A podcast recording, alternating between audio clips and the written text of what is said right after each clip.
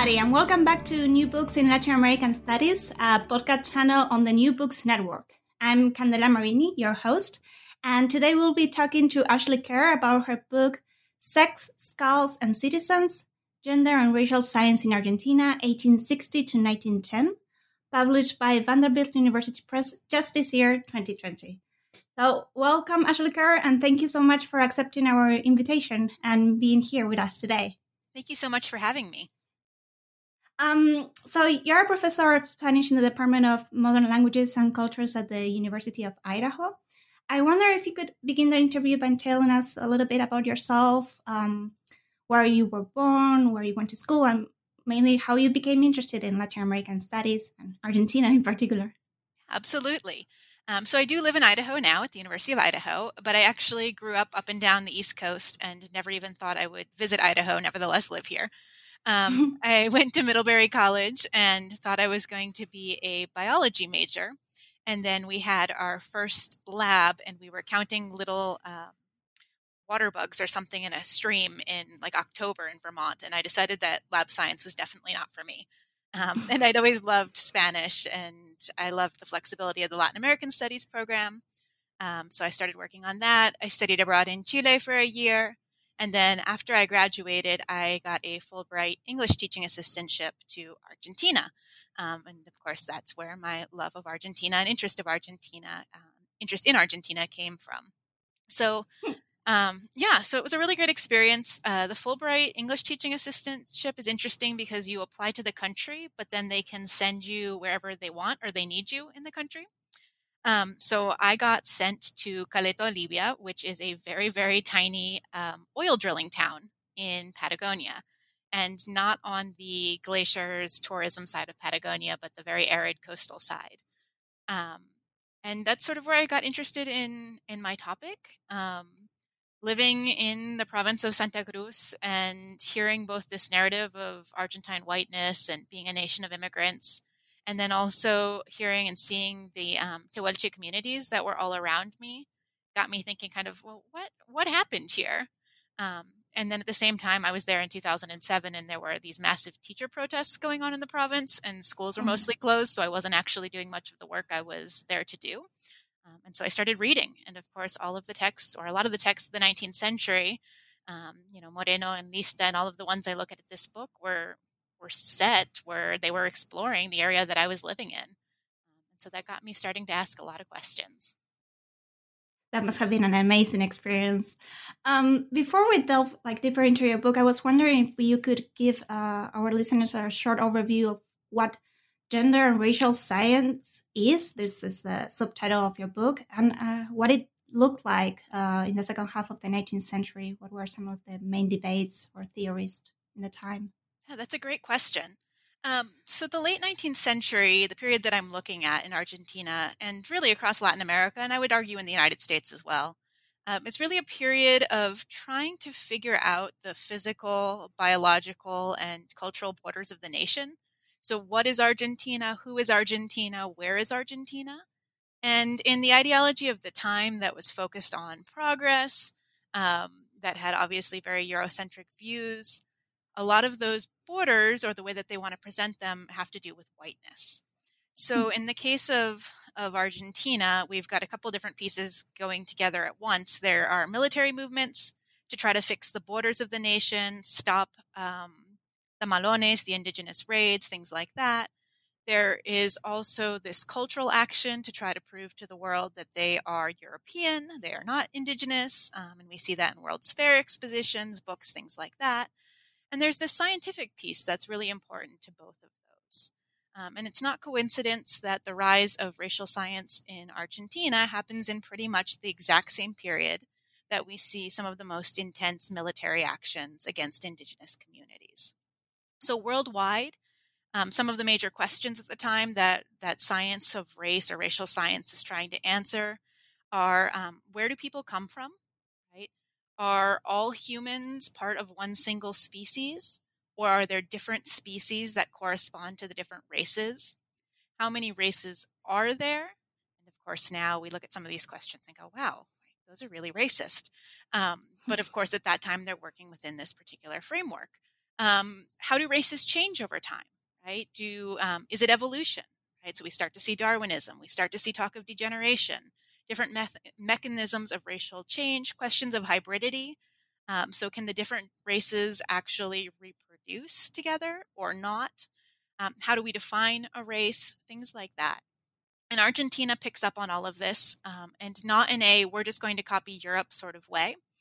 But these debates are really useful to them as they're trying to fix the borders of the nation and create this sort of white identity.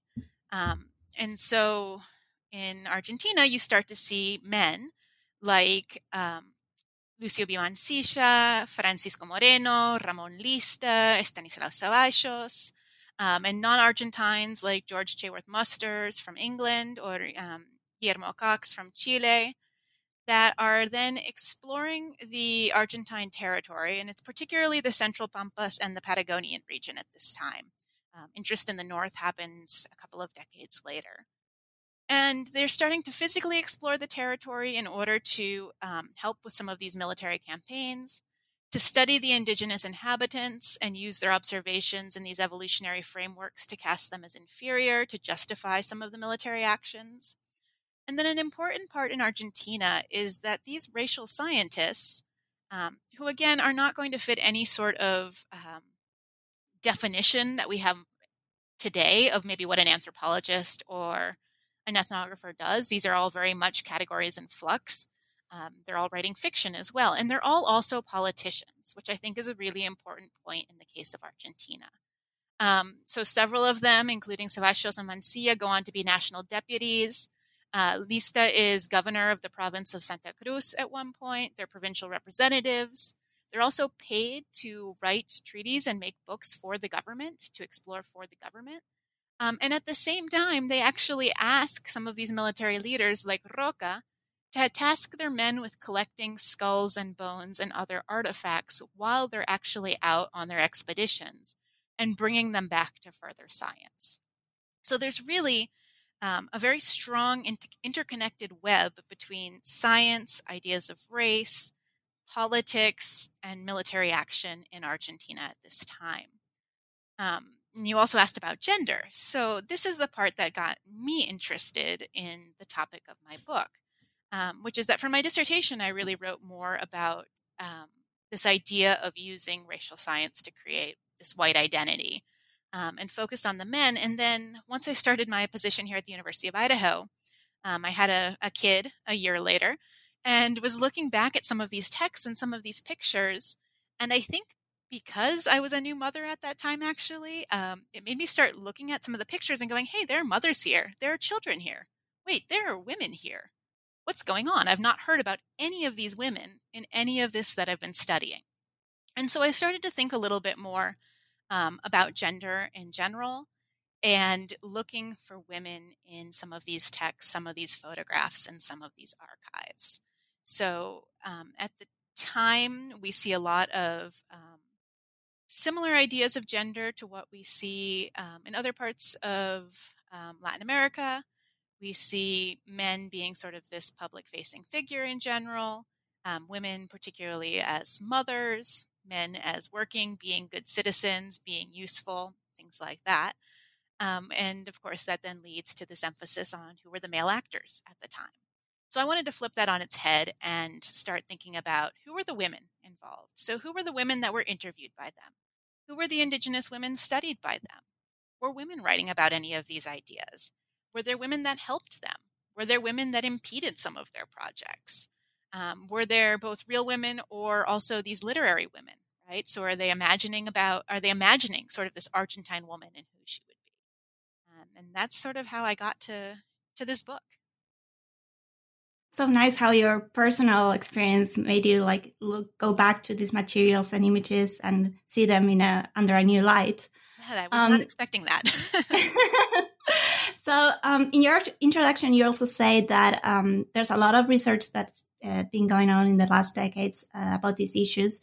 But as you were saying, uh, gender differences are still quite largely ignored. But not only that, uh, and I here quote you, you say that these interventions, these recent interventions, have been fruitful and necessary, but they have muted some of the complexity of the period.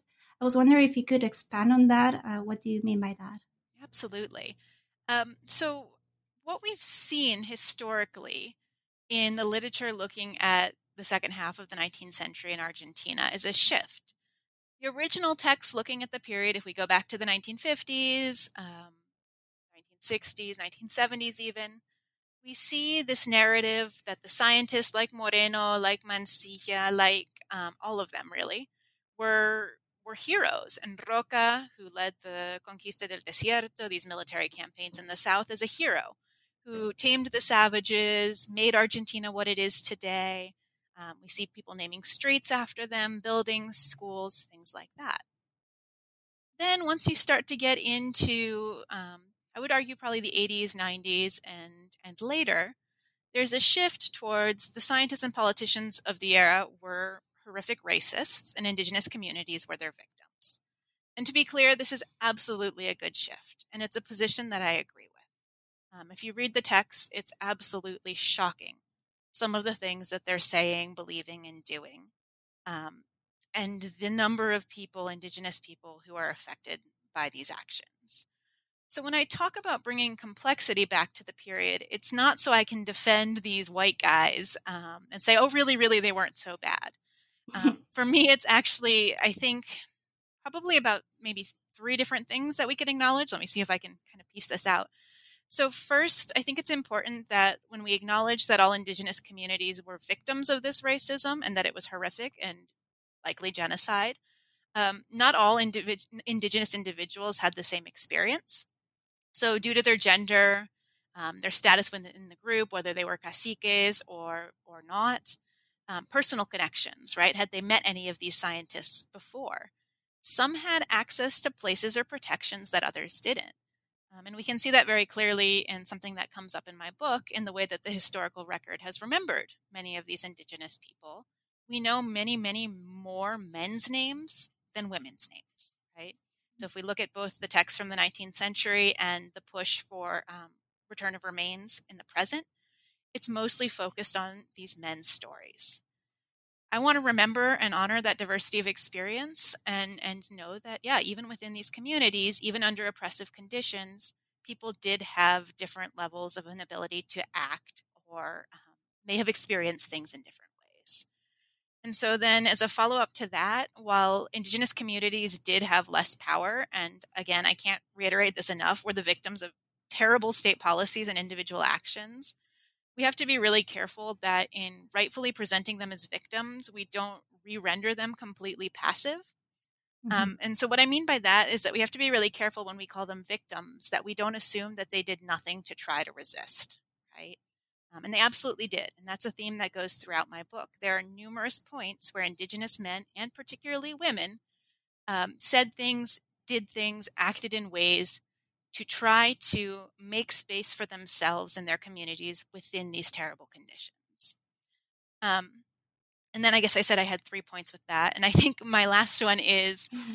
um, I think it can be a dangerous position to say that all non Indigenous Argentines of the period were racists because it's an easily an easy way to excuse behavior. And so we see this all the time here in the US when we talk about slavery or um, Columbus's actions in the Americas or the conquistadores, when you point out the horrors of slavery or the genocide of indigenous communities, there was always somebody that's really quick to say, well, everyone thought that way back then. They didn't know any better, right? We couldn't have expected them to do anything else because that's just the way people thought. But I think that in any historical moment, if we look closely enough, we're likely to find people of the era who did know better and who did speak up and who did take a different stance, right? And so that's absolutely the case, obviously, for the oppressed, for the indigenous communities, for the enslaved people. But I think it's also the case for, in, in this period I'm studying, for Creole Argentines. So I found numerous examples of non indigenous Argentines who spoke out against both Argentine Indian policy and science in the era. I mean, there were people that were accusing Moreno of literally cutting up men and women in the name of science, and um, and they were very passionate about how wrong he was with that.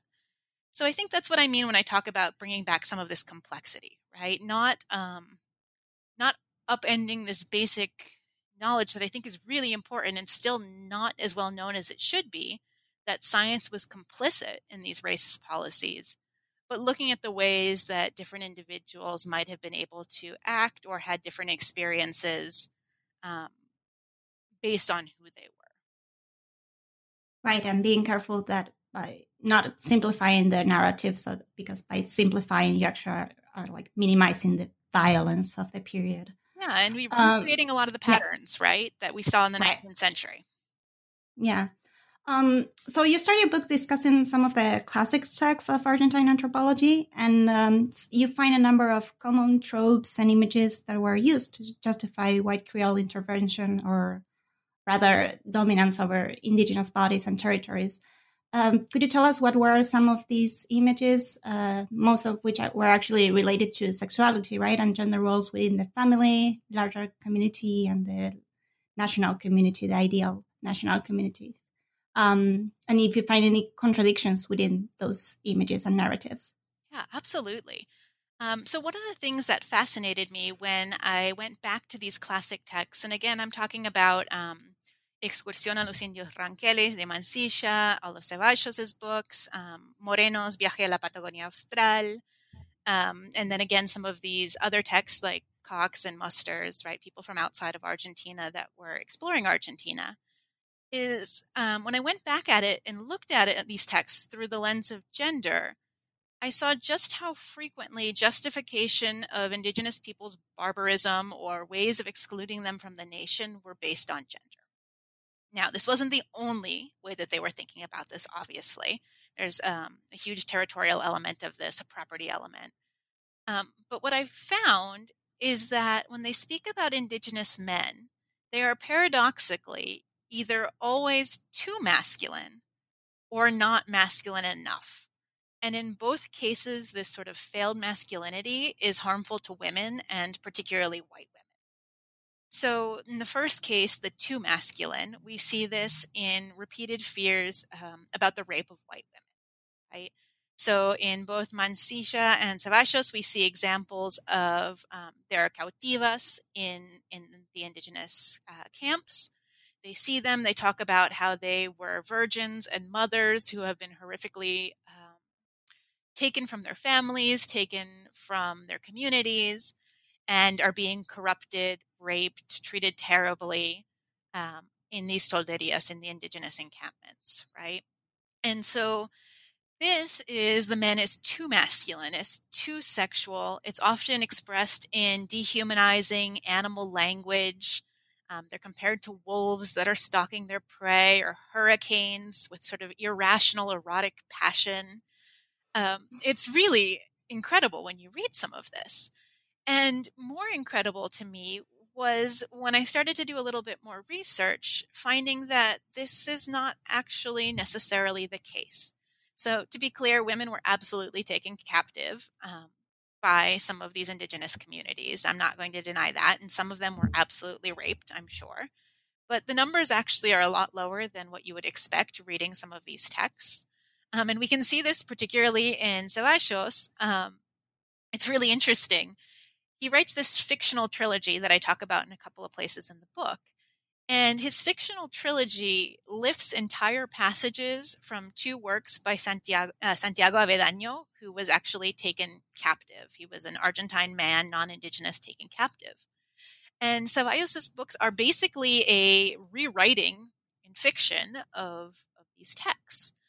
But where Avendaño directly refutes the idea of indigenous rape of white women in his work, Zeballos actually emphasizes that in his work. So we can see how he's sticking very close to these texts, except when it comes to talking about masculinity and sexuality.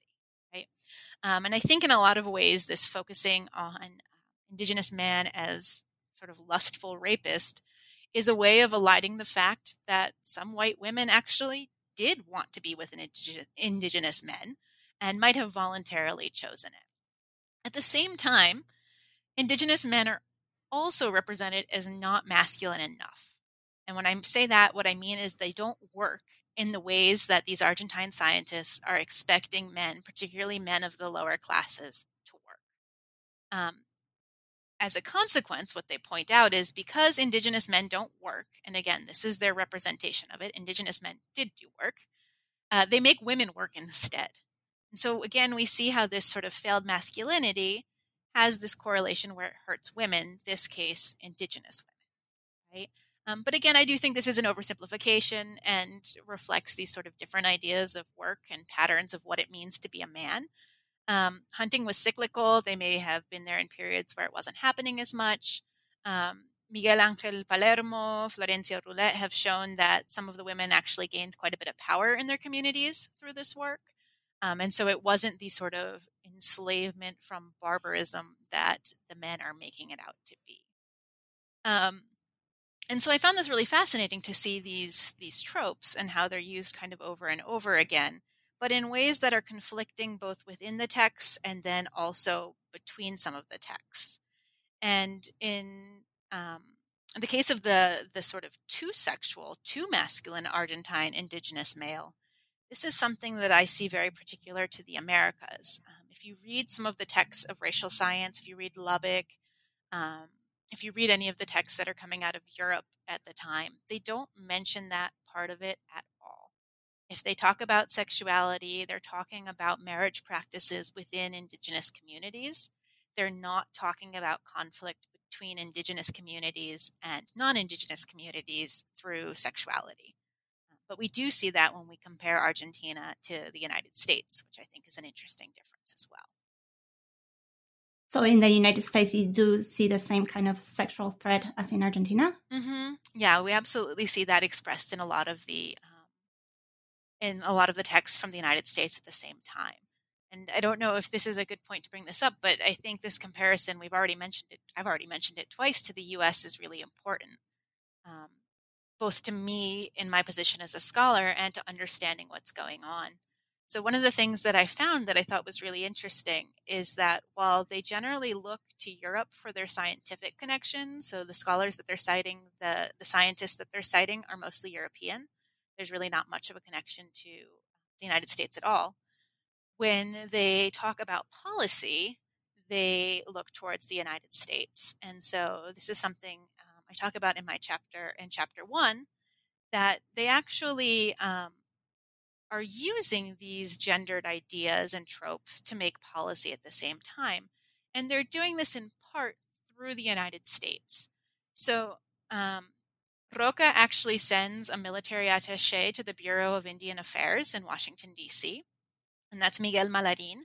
And Malarin spends several months in the United States and writes back um, reporting on what the United States is doing to get rid of its, and again, this is sarcastic and in quotation marks, Indian problem, um, and how Argentina might apply some of those ideas. And he's very much looking at it through a gendered lens. Um, this is absolutely horrific, but he looks at the Trail of Tears in the United States and says, hey, that was effective. It was slow, but it made women have miscarriages, and so you didn't have the next generation of Indigenous children. Um, he looks at the US and says, hey, maybe some boarding schools would be a great idea. We can separate these little Indigenous children from their parents and we can re educate them. And so there's this constant looking towards the US and not copying exactly, because of course the, con- uh, the context is different to a certain extent. But I found it over and over again, and I'm sure it'll come up again later in this interview. Um, and so, yeah, Argentina absolutely, when they decide what they're going to do with some of this information, falls back once again on ideas of gender. So, um, Enrique Hugo Mases has a really good book where he talks about what some of this policy was. And what is clear when you look at it through the gendered lens is that the ways that they divided up these indigenous men, women, and children once they were subdued by the military were not just practical and economic, but also gendered. Right? So you send indigenous men to be integrated into the army and to the navy and to work on plantations. Well, that's one way of taking care of labor shortages. That's one way of sort of educating them in work and discipline, which of course they were viewing Indigenous men as lacking but it's also a really good way to impede reproduction and the creation of future Indigenous children, right? Um, men are in barracks. Those are exclusively masculine spaces. Plantations, they were largely separated from their families and working there again amongst men. Women then get sent to work as domestic help, right? To be trained in good Argentine femininity, what they should be doing. And then children were separated from their mothers, again, to be sort of re educated and along gendered lines. Um, and this is really one of the parts that I found interesting when talking about this idea of complexity of the period is that if we look at newspaper articles from the time period, people are okay with these policies at first until they start to realize that children are being separated from their mothers. And then we see the shift in the newspaper articles to a critique, actually, of this policy, saying, whoa, whoa, whoa, while we think this might be a good idea, sort of racially, to kind of whiten the nation, this goes against everything we think about motherhood. And therefore, we cannot commit the sin of separating mothers from their children. And so there start to be some very slight reforms to the system. So here I think is a really good example of how ideas about gender, which many of which come through Catholicism at this point, ideas about gender actually sort of put the brakes on policies that were maybe recommended by this scientific racism um, and and some of the thought processes from the time period. Um, and in chapter two, you turn your gaze around, and instead of uh, examining white men's interpretations of indigenous sexuality, you actually examine the scientist's own re- relationship to desire. Um, what did you find here, and how did these experiences, these sexual relationships impact their own work and their political views. Yeah, so this chapter I found really fascinating to work on. Um, one of the things I had noticed when I reread Mansilla on the Excursión is this figure of Carmen. So it's a Ranquel woman who he calls his comadre that is there. He says in the very beginning that she's been sent by Mariano Rosas to trick him and to be a spy and report back on his actions. And yet, throughout the rest of the text, he takes everything she says about her culture and the cultures around her as accurate information that he can use for his ethnography. He trusts her, and he views himself as having um, brought her around to his side. And all of this is narrated in very sexual language. So he narrates several instances where he thinks Carmen is coming on to him. He talks about other indigenous women as being very beautiful. Um, desirable, and he does so in language that's quite sexual. And so I was looking at this going, what is going on here?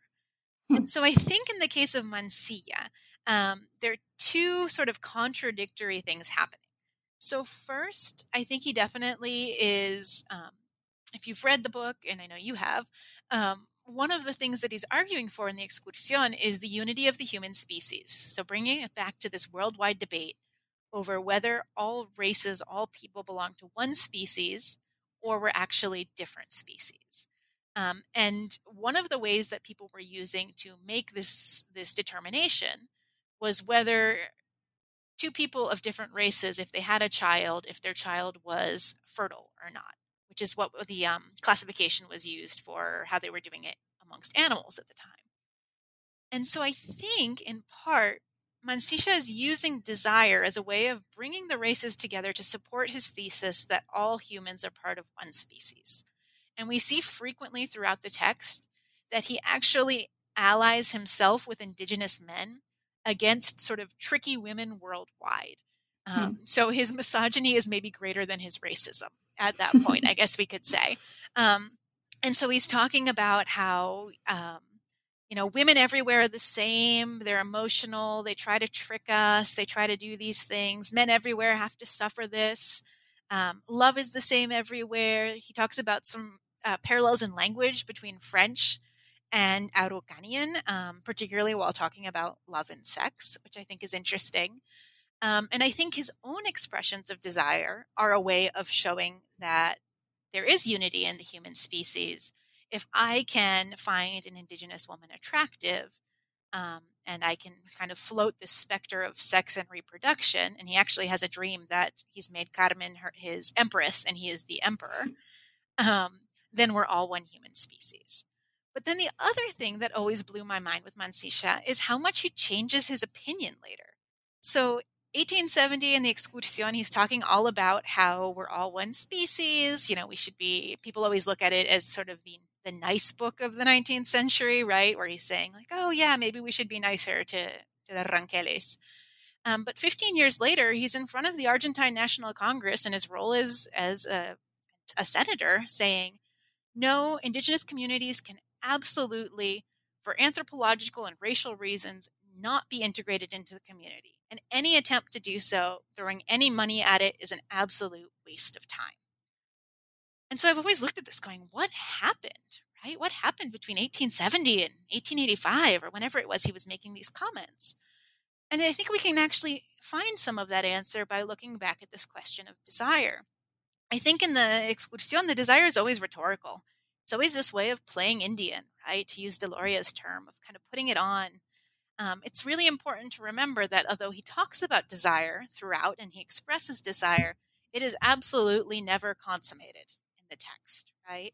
Every time that he's expressing something, so there's one moment, for instance, um, where he's talking about sort of desire for one of these women. I think it's for Carmen specifically. But then the next line, he reminds us that he had asked the priest to sleep at the foot of his bed in the same room as him. Um, or there's another time where he goes out to meet Carmen and he talks about making sure that he brought a soldier with him. And he claims it's because he's afraid of dogs, which he's written about in other parts of the text. But it's also a really convenient chaperone to have with him, right? To make us know as readers that no, no, nothing actually ever happened. And so I see this as sort of this trying on of, of this identity um, while he's in the Toldos. And again, his excursion lasts 18 days. When you read this text, you think it's gone on for a long time. He spent significant time, but it's 18 days. Um, so I started with Mansilla and looking at this. And then I found a real life example in the case of Ramon Lista. And so Lista um, is another explorer scientist who became governor of the province of Santa Cruz, which is again way down in Patagonia. Um, and while he was governor there, he begins a relationship with a Tehuelche woman named Clorinda Coyle. Um, and they have a child together. Around the same time that he has a child, who is given the name Ramona Cecilia Lista, his real his real wife, his wife he is married to, Agustina Andrade, the poet, dies by suicide. And at that point, Lista goes back to Buenos Aires and gives up his governorship. It's unclear exactly what happened there. Um, the sort of general wisdom is that he was brought back to avoid scandal. Um, some of his defenders say that he was actually quite ill, and so that's why he went back. It's also unclear whether he gave his daughter um, his name, if he authorized this use of Ramona Lista, or if he was actually already back in Buenos Aires um, when she was born and given but what I think is interesting here, beyond sort of all of these questions about what the relationship looked like, whether it was actually consensual, what was going on, is that there's a clear contrast in Lista's scientific works before and after this period. So if we look at his texts from before, he talks about how the Tehuelches have no music that's worth writing about, they have no religion, they have no poetry, they have no abstract thought, all of the sort of standard tropes um, used to define and to defend the inferiority of indigenous people. Right? Um, he talks about how all indigenous communities are destined to die out. He himself participated in military actions and authorized the killing of over 20 Selknam when he was exploring. Um, really, sort of the standard stereotypical um, racist language and actions that we see in a lot of these texts. Then there's a period where he doesn't publish, which corresponds to when he was governor and when he is spending time in the toldos with um, Clorinda. And then afterwards, if we look at his texts, particularly his um, Los Indios de Tehuelches, Una raza que desaparece, we see a very different vision. So, whereas before he said they had no culture, basically, now he talks all about their music, their religion. He gives a glossary he returns to all of the things that he dismissed before and gives us a lot more information and places a lot more value on. He doesn't depart from the idea that they're destined to die out. He sticks with that, right? This vanishing Indian trope that we see in the US, we see across Latin America at the time. But now he very, very, very forcefully says that we as Argentines and Chileans, because he includes them as well, shouldn't hasten this disappearance. So he goes off in very strong language about merchants, the military, politicians, and how they're all incredibly guilty for giving them alcohol, killing them. He talks about white men raping them. He says that the true savages are us, essentially, for what we're doing here. and that we should not be participating in these actions. Instead, he suggests two things. So he suggests that the route forward is actually racial mixing, and he uses the term um, refundición, right? So bringing metals together, I guess, as yeah. the, the sort of literal definition of that. He uses it over and over again and says that racial mixing is the way forward. Um, and basically, to put it in really sort of vulgar terms, if we all have sex, we don't have to worry about indigenous people anymore, right? um, which is mind boggling. And so then I have two questions that comes out of this, right? So the first is what how do we explain this change of heart? Was it actually the relationship that changed his scientific perspective or was he already because he was already getting more sympathetic towards indigenous people that permitted the relationship? And I don't know that we can answer that. Um, I do think clearly that the the more time that he spent there, right, having spent several months instead of several days, leads to this greater appreciation of Tehuelche culture. Um, but I'm not sure that I can say anything definitive beyond that. But the other thing I find really interesting, and this connects back to this discussion of, of sort of these gendered tropes, is that in Lista's position and in Mansilla's position, and when we've seen things in other people like Zeballos, whenever anyone talks about racial mixture being okay, it's always if it is a white man and an indigenous woman. It is absolutely never the reverse. And so I think this comes from a couple of different places. So, first, um, there were some older scientific ideas that still circulated that proposed that women were essentially the vessel, and it was the man that provided the material that created the child. Um, so, if a indigenous woman is the vessel for a white man's child, then the child will be essentially white or non-indigenous. Um, obviously, in the case of Lista, especially, it's his own experience, right? I mean, this is what he's done. Why not extrapolate that more widely? Um, I think gendered ideas of, of strength and who has control. Can a woman actually choose? A white could a white woman actually choose to be with an indigenous man? Mm, maybe not in their ideas. Um, and then, of course, there's the fact that if white men and indigenous women have children, and we allow indigenous women sort of into this national culture in whatever way we're thinking about it, they're still able to be, even if they're accepted sort of racially, they're still able to be minimized due to gender, right? And an indigenous woman is still not going to be a citizen because she's still a woman. Whereas hmm. if we flip that on its head, um, indigenous men pose much more of a problem and a challenge to the status quo. So I think it's um, there's a lot going on there, but I do think it's really fascinating how across these and even in the women's texts that I look at, and we'll talk about in a little bit, there is always this focus on white men and indigenous women and never the reverse.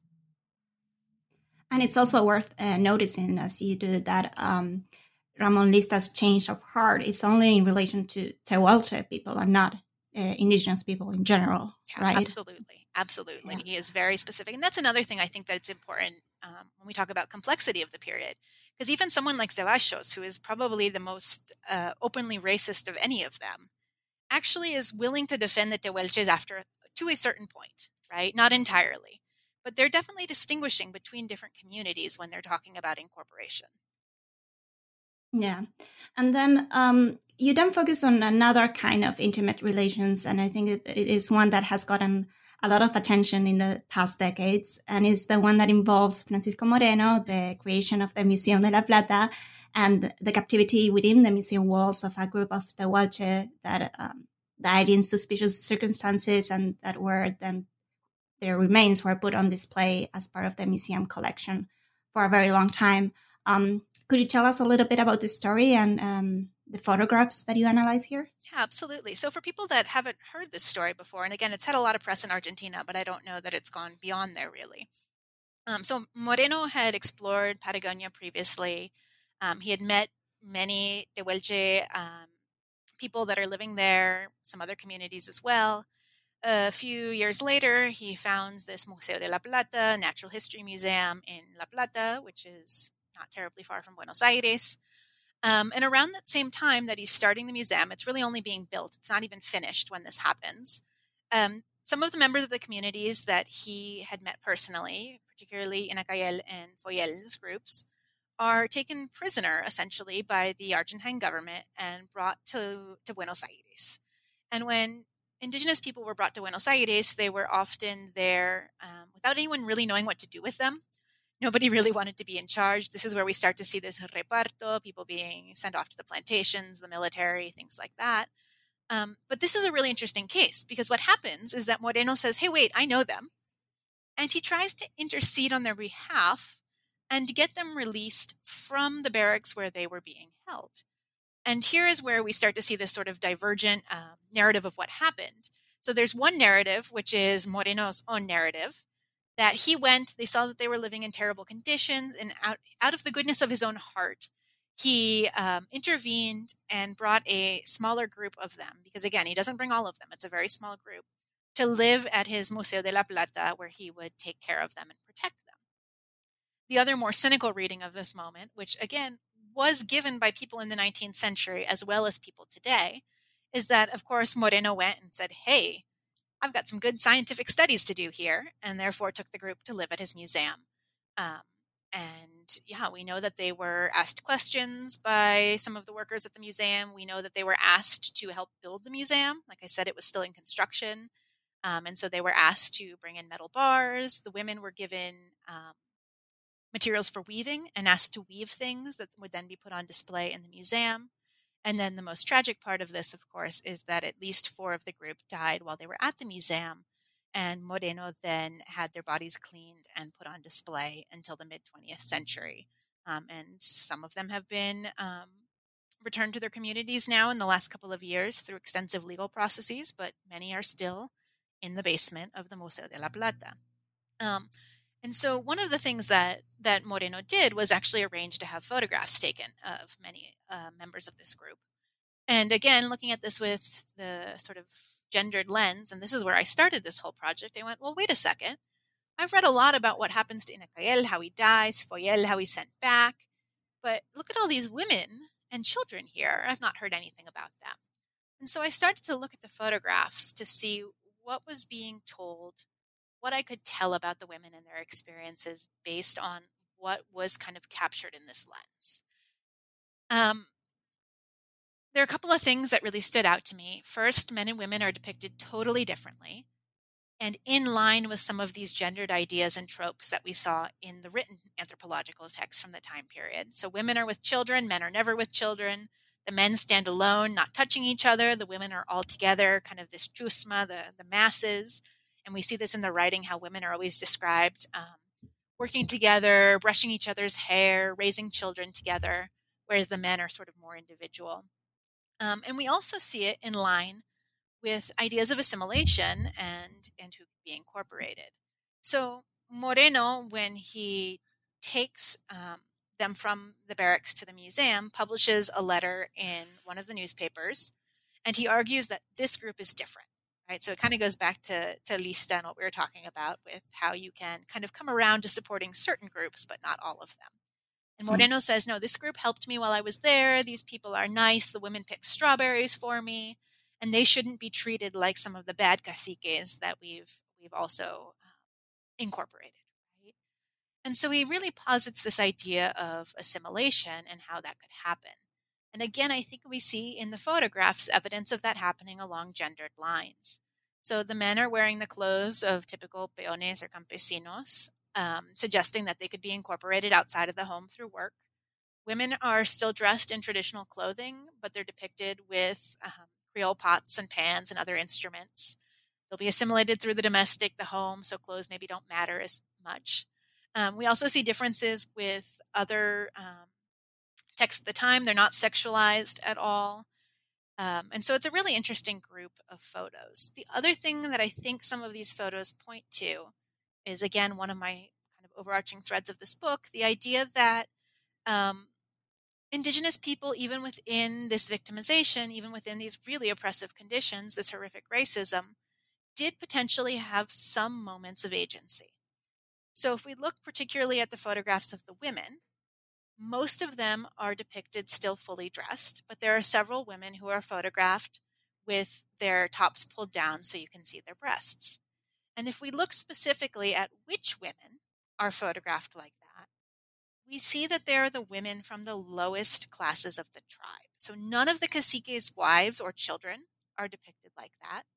It is largely uh, women who are listed without a name, indicating that they have no particular um, importance or relationship to the caciques, or one woman who is identified as a servant of, of one of the caciques. And so I think we can see a point here where indigenous men probably, probably in Cayel, was able to possibly negotiate a little bit in terms of who would have to submit to this most repressive uh, photography, right? We see that with some of the women as well, um, not so much in the photographs, but in some of the memories of the museum workers. So there's a museum worker in particular that writes about his experiences um, with these Tehuelche women, and he's really frustrated.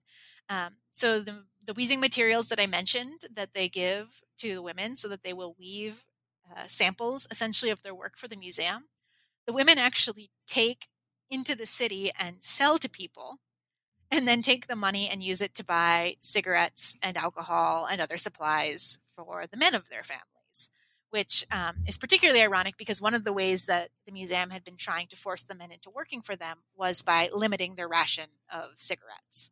So here I think we see a pretty good example of how women are really subverting this scientific project. Um, and again, they're not maybe not acting with full agency or on their own behalf, but I think it's really interesting. The other point that really drew my attention here is that the same uh, museum worker, when he writes about interviewing the women, writes incredibly, um, he's incredibly frustrated because when he asks them the same question two days in a row, they never give him the same answer.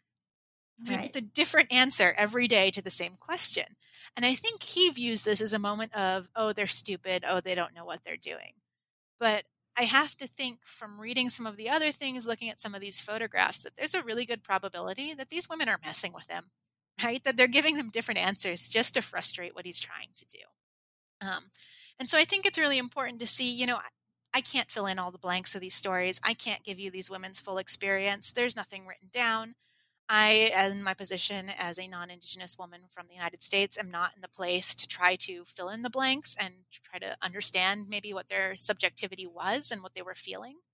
But I do think it's really important that we remember that there were men and women that were working against, were trying to resist some of these projects, and that men and women had very different experiences that had very tangible results. For instance, the women, um, the vast majority are not named on the photographs. Um, at best, it might just say daughter of some male or wife of some male.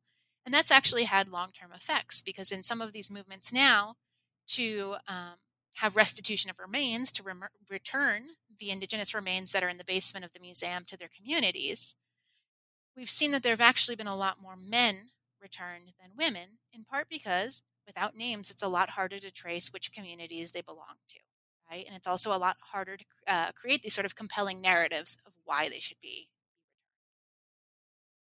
Right, and you also show how this lack of information also allows for further erasures of their identity. Like, for instance, when you show how a photograph taken by, now in the museum of, I think it was Sayinanku's uh, daughter, was used later to illustrate um, an edition of Mansilla's Una excursión a los indios ranqueles, uh, and where the photograph was supposed to be representing uh, Carmen, a totally different person. Right, absolutely. Right? From you know thousands of miles away, a totally different community, and it's not just you know the 19th century that's reproducing this. The English translation from 1994 of Mansilla's text uses that same image and labels her Carmen. Right, and so this has very long-term effects. And then in the final part of the book, in chapters four and five, you examine a very different kind of text, and this is our works of fiction. And you argue that they are practically equally important to the scientific debates, or rather to the popularity and acceptance of different scientific views and their associated policies. And you start with two long epic poems, uh, Juan Zorrilla de San Martin's Tabaré and Eduardo Holmberg's Lincalel, um, why these poems and how do they articulate the discourses uh, surrounding race and gender? Yeah, so this is a great question. Um, and in some ways, one of the stranger parts of my book, I guess, right? In that it really goes from more historical to more literary. But I think that's actually a reflection of the time. So, one of the things that I noticed that every single one of the men that I was studying in terms of the scientists also wrote fiction. So Zeballos writes his trilogy. Um, we see um, Lista, he has a lost fictional work. Um, and then you have Holmberg, who is, of course, one of the introducers of Darwinism to Argentina, that is writing this long poem. Um, and there are other examples from the time period as well. And so it's like, okay, I think we need to talk about fiction here, right? And so you get these hmm. two long poems Tabaré, which is, of course, extremely canonical at this point, and then um, Lincalel. And what is fascinating to me is that so Zorrilla de San Martin was very anti Darwinism. He actually wrote an article about how much he disliked Darwin when Darwin died. Um, and I think his poem can be read, Tabaré can be read as sort of this pro degeneration Christian view of how races change over time that defends an absolutely European white Christian identity for Uruguay. Um, Holmberg is writing Lincalel, his poem, at the same time. He is also talking about Darwin at the same time. Um, Zorrilla de San Martin is actually in Buenos Aires when he's working on Tabaré. And then um, in Lincalel, he actually mentions Tabaré in the glossary and talks a little bit about that poem. Their, their plots are so similar, it's incredible. So in both cases, we have um, a mestizo or a mestiza. We have this sort of threat from an indigenous male or another community. They both end with deaths. They're both happening in the pre independence period. Um, they're very, very similar which got me to thinking if maybe Holmberg's Lincalel is actually this sort of Darwinist rebuttal to Zorrilla de San Martin. Um, and you can kind of track a lot of these parallels, right? And so Holmberg's actually talking about mestizaje as a good thing, and Argentina as a mestizo nation, um, while not uh, denying the fact that indigenous communities as sort of pure communities needed to be eliminated. Um, and again, like throughout my entire book, gender is really important here in Tabaré. Tabaré is obviously a male mestizo. In Lincalel, again named after the protagonist, it's a mestiza. Um, and so we can see this sort of um, gendered element to who gets to be incorporated and and who doesn't. Who doesn't? And so I think um, in this chapter and then chapter five a little bit, it's important to remember that sex and romance really were essential to portraying racial mixing and change to this wide audience. These scientific texts can't have a huge impact on creating a national identity if no one's reading them. But this fiction is getting read. So Tabaré is hugely popular. Lincalel is not. Uh, it, nobody reads Lincalel either in the time or now. But it was advertised in Caras y Caretas, and so I think people did read it at least somewhat at the time. Um, and then the other thing I think the sort of uh, different outcomes for these two texts remind us is that what's scientifically more correct isn't necessarily what gets remembered, right? So Holmberg's understanding of the world and Argentine history is somewhat closer to what we accept to be um, fact today. Zorrilla de San Martin's is not. It really doesn't have much connection to reality in a lot of ways, but of course that's what gets remembered. So narrative matters, right? And fiction matters. Yeah, exactly. And then in chapter five, you finally have the opportunity to move away from this um, man dominated world and study instead what some female voices have to say about these issues. And you do this by analyzing the work of Eduarda Mansilla and Florence Dixie. Um, so, what did you find here, and how were they part of these debates actually? Yeah, so this was, I really enjoyed writing this chapter um, because, like you said, I mean, even though I was focusing on women, the previous four chapters are really talking about men, right? And I finally found the opportunity to find what women were saying about this. And so Mansilla is the brother, or the sister, sorry, of, of Lucio, who we've mentioned in the past with his excursion. Her husband is Manuel Rafael Garcia, um, who is a diplomat for Argentina. He has strong connections to um, Roca, to Miguel Malarin, the man that was sent to the Bureau of Indian Affairs in the United States. Um, Zeballos, she knows everybody. She's probably been reading most of those things. Um, and in this chapter, I look at two of her texts. So I look at Lucia Miranda, um, her text of captivity in the sort of foundational period of Argentina, um, which is fiction. And then I look at Recuerdos de Viaje from 1882, which reflects on her travels in the United States about 20 years prior during the Civil War. And so I find in um, Lucia Miranda, she's actually anticipating, because it's before most of these texts of racial science, a lot of the same ideas, including this idea that if we're going to mix, it should be an indigenous woman with a Spanish or Creole man, a lot of the imagery, um, some of these tropes of masculinity. And I think that helps us to see the ways in which these scientific texts are really grounded in cultural ideas, right? They're not, and we all know this, science is not purely objective, it doesn't exist outside of its cultural context. But I think Mansilla's work really makes that clear. Her later book, her travelogue, is really fascinating because while she doesn't mention Argentina by name, it's published in the context of Roca's Conquista del Desierto, um, and there's an obvious comparison to the way that the United States has treated indigenous people and Argentina is treating indigenous people. And she absolutely despises US policy. She talks about how incredibly unfair it is, how people who work for the Bureau of Indian Affairs are only out to make themselves more wealthy and powerful, how the um, the caciques in the United States are worthy of respect, and there's this comparison going on to um, what she does like and doesn't like in Argentina, and again the sort of return to mestizaje is the more humane way of getting getting rid of indigenous communities. Um, and she focuses on this through the idea of motherhood and reproduction. Dixie is a really fascinating case, Florence Dixie. So she's actually a Scotswoman, she's not Argentine. But she travels to Patagonia. She publishes a travelogue called Across Patagonia. And then a few years later, publishes two children's novels, The Two Castaways and Aniwee, that are feminist rewritings of George Chaworth Muster's At Home with the Patagonians. She uses the same names, phrases, descriptions, and lifts entire paragraphs from his book, but inscribes it within a feminist context. And I don't think that that is um, uh, what's the word in English? Uh, I don't know, out of time, right? I don't think I'm applying a, a, later idea of feminism to her. She actually writes another book about how women should take over parliament in England. Um, but she uses this language of friends and sisters um, between this uh, British girl, Topsy, and Aniwee, this um, Araucanian girl, as a way of questioning gender roles and showing equality across racial lines, that women everywhere are oppressed by men. It's sort of the inverse of um, Mansilla's language of desire, yeah. right? Um, but then at the same part, time, it's part of this larger British imperial project because Topsy finds the Argentines to be absolutely horrific. Their actions are hateful. Um, she uses the same language the Argentines use to dismiss indigenous people to describe the Argentines and then contrast that explicitly with the benevolent uh, sway of Queen Victoria, who is friend to all people, no matter their color, no matter where they live.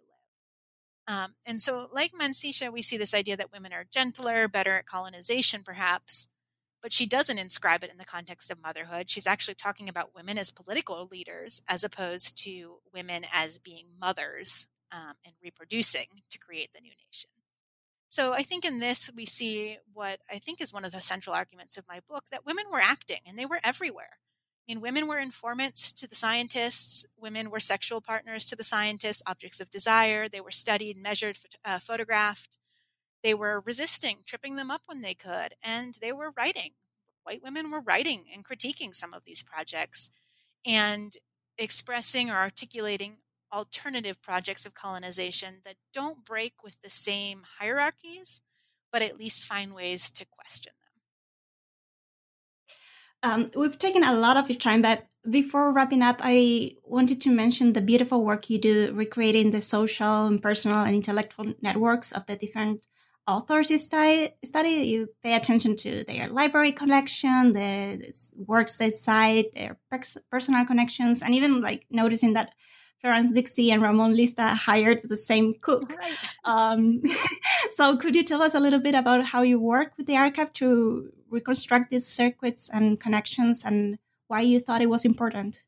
Yeah, so I think mostly it's just reading, reading, reading, reading. Um, I go down all the rabbit holes, right? When you see something, you start to follow up. I got to spend a lot of time in, in archives in Buenos Aires um, a little bit down in Patagonia itself, um, and just tracing these these networks whenever I could. And I think it's important um, both as a way of establishing sort of context of the time, um, and making clear that these are not necessarily individual isolated actors, but are actually working together, are questioning each other. They have tons of familial ties, political ties. Um, and so I think that's an important part. And I would love to be able to do the same with sort of the other side here and look at those indigenous communities and their ties.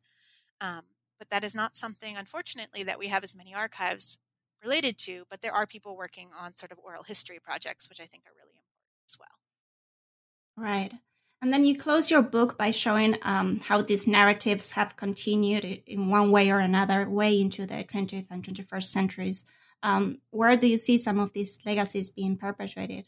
Absolutely. So I think the most immediate um, bridge is the fact that we often think about sort of indigenous policy in Argentina and immigrant policy um, as two separate periods with no connections. But I make the argument in the book and in some of my other work that a lot of the things that they're they're practicing, both in terms of scientific discourse and actual policy, in the 1870s, 1880s, 1890s, are absolutely the precursors to what we see in the 1920s, 1930s with hygiene and eugenics. Um, but going further into the future. So if you um, walk into any of the bookstores in Buenos Aires, you'll probably find a lot of historical romance novels. It's a hugely popular genre in, in hmm. Argentina and in the United States right now. Um, and there are several. Uh, Florencia Bonelli is the biggest author, but Gloria Casañas, um, some of the others, that have written this historical romance set in the late 19th century, precisely in this period. And you'll see um, Zeballos appear as a villain in one of them. Um, you might have um, Sarmiento in one of them talking about what he thinks about indigenous people. And so there are these efforts to, in some ways, revisit the history and and invert a lot of it right in a good way in that we're criticizing this sort of racial colonial project. Um, they criticize science explicitly um, and sort of bringing the, the protagonists the romantic heroes are often um, indigenous men or mestizos in these romance novels right? And so sort of bringing them into the national identity the national fold through the work of the romance novel. Um, and so we see that. But even still if we look at those depictions if we look at the way they play out, the ways that the, the happy endings are created in those romance novels, they're absolutely based on these ideas from the 19th century. So we still see this idea of the vanishing Indian, the culture disappearing, the indigenous or mestizo male as being sort of overly sexual. Um, and so, yeah, I mean, even in romantic fiction from 2010, we absolutely see a lot of these gendered ideas um, with their roots in racial science or that influenced racial science in the late 19th century. Incredible. Well, and so just one last question uh, before really closing the interview. Uh, could I ask you what you are working on now? Do you have any new projects? Yeah, um, I'm working on two projects right now. So the first is um, I'm looking at representations of Indigenous peoples in Caras y Caretas, the popular magazine, between 1898 and the 1920s. Um, it's really fascinating. A lot of this vanishing Indian again, a lot of glorifying Incan culture, um, a lot of hmm. comparisons to the U.S reflecting on the Conquista del Desierto. So a lot of connections from what with what I've already worked on. Um, but then I'm also working on a book on animal spectacle, so zoo and circus animals in Argentina around the turn of the century. So the zoo and the circus were extraordinarily popular. The Buenos Aires Zoo was the most visited in the world in 1911. Um, and they also wrote about them constantly. So both about the zoo and circus themselves and as metaphor for understanding Argentine society. So I'm looking at how they're using these animals and these animal metaphors to talk about immigration, um, indigenous populations, modernization, feminism, class conflict, education. It's still very amorphous and uh, uncertain what I'm doing, but there is a ton out there, and I can't wait to find out more. Sounds amazing, and I'm looking forward to reading your work again. Thank you. Um, and yeah, once again, thank you so much for speaking with us uh, today. It was a pleasure. Um, yeah, and hope to have you here soon. Thank you so much for doing this. I really appreciate it, and I had a great time talking to you. Bye.